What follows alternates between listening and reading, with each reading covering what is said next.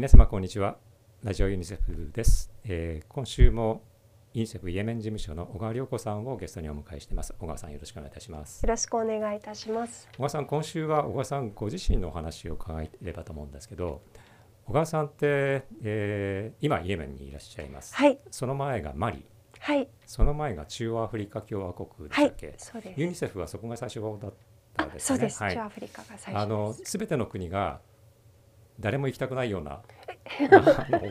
お金？あのなんでそこ行くのっていうようなところばっかりなんですけどなぜですか？あれ、マリは行きたいですよね。いやいや。あの平和な国だったらあね誰でも行きたい、ねよね。はい。あのこんあはい。のなんでしたっけ？あの世界それこそ世界遺産がありましたよあ、そうですね。トンブクトゥとか、ね。はい。でそれはイエメンだって世界遺産あるし、はい。はい。あの中アフリカはないかも。なないかな。でも何も起こってなければ、それはどんな国だってね、はいだと思うんですけど、わわざわざっていうか、うん。あのなんかなんか起きてるところばっかりじゃないですか。はい。あの別に 自らあの戦争のところに引き寄せられてるわけではなくて、あのじゃあ自分のできることがあのマッチしたポジションにそこにあの来いって言われた ところがそういうところだったっていうちょっと偶然です。はい。ご家族とかは心配されてませんか？あー初めはちょっと心配してましたけどあのーどうなんですかねちょっと、ま、心配はしてるとは思うんですけれどもやっぱりあのーそこはセキュリティもしっかりした組織ですしあのー逐一あのー状況は説明したり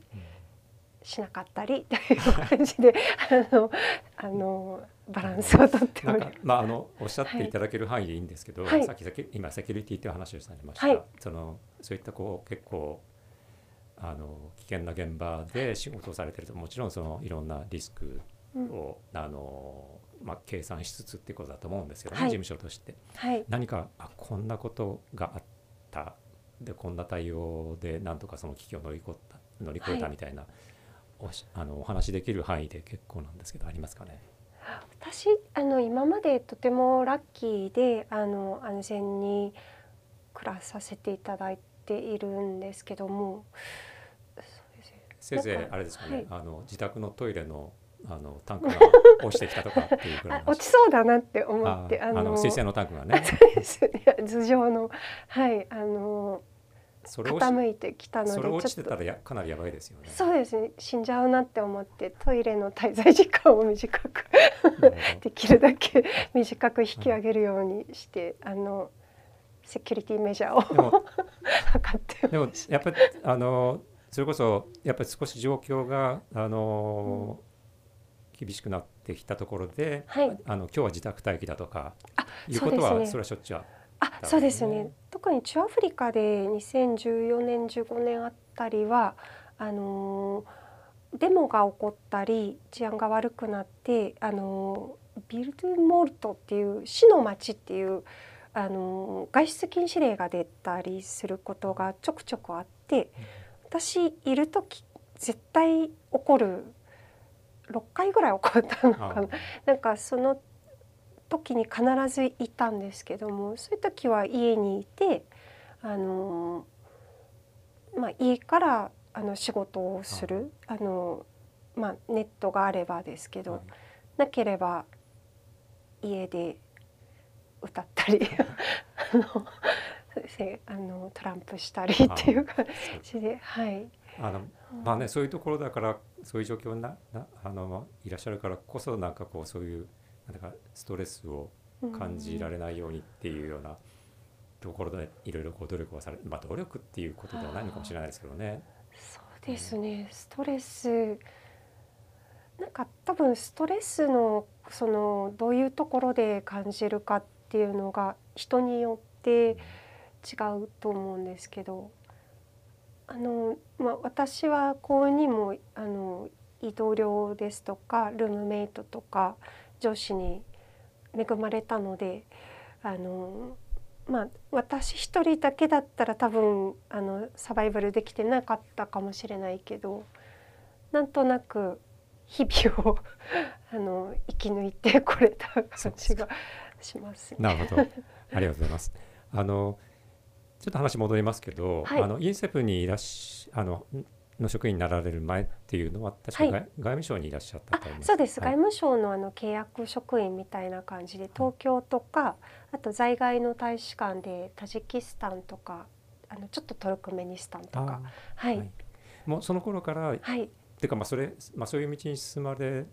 る以前から、はい、まあこういう方向でのお仕事っていうのを考えられたわけですそうですね。そのきっかけって何だったんですかね、そのきっかけがだいぶ前なんですけどあの大学時代に日本語の教師になろうとしてあの休学してハンガリーに半年間いたことがあるんですけども。現地の学校での日本語の教師そうです、はい、現地の公立の小学校で教える機会があってでそこその時にまだあの中東欧があの今とは少し違ったあの少しソ連の後のあの面影がまだ残っているような時でその時に東欧の周りの国を回った時に、えっと、クロアチアのザグレブっていう駅であの初めてストリート・チェルデレンを見ましててあのお金ちょうだいっていうふうに寄ってくる子どもたちがいてその時にあのと日本語教師の夢からもう少しこう子供をこう助けられるようなお仕事ができたらなっていうあの気持ちがだんだん芽生えてきてその頃からあのできたら子供に関するお仕事をしようかなっていうふうに思ってました。えっと、大学院に行かれたのはその前その前そ、ね,、の後に、はい、その後に大学に行かれたはい。一旦あの旅行会社にお勤めしてから、うん、あの大学院に行きました。あのこの番組実はあの将来ユニセフの職員だったり国連の職員として世界にっていう方も、はい、あのたくさん聞いてくださってると思うんですが、はい、あの最後にそういったあの若い方々、まあ、はい、小川さんまだ若いですけど、あのよりより若い方々に に、はい、あの一言アドバイスいただければと思います。そうですね。ですね。あの国連職員とかそのまあ国際協力とかそういうところにあの行く道ってものすごくおそらく皆さんが考えているよりはるかに多い分野でたくさんの分野で活躍できる分野があって例えばあの子どもの保護とか教育とか保険だけじゃなくてファイナンスとかあの人事とかあの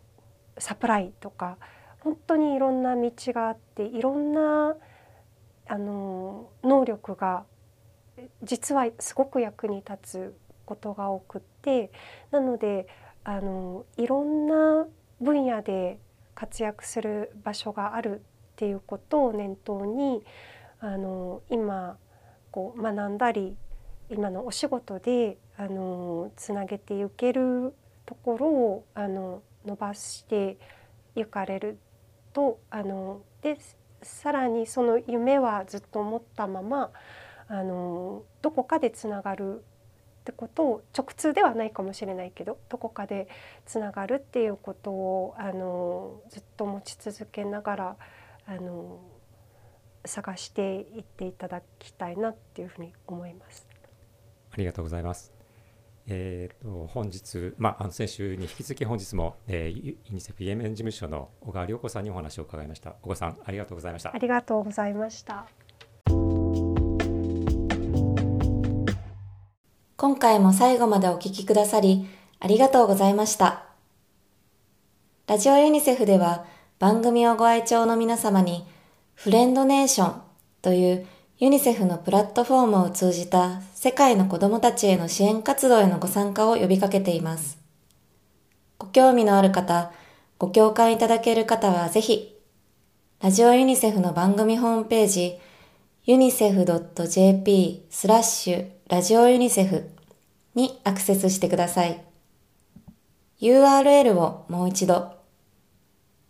unicef.jp スラッシュラジオユニセフです。収録中の裏話なんかも紹介しています。それでは次回もお楽しみに。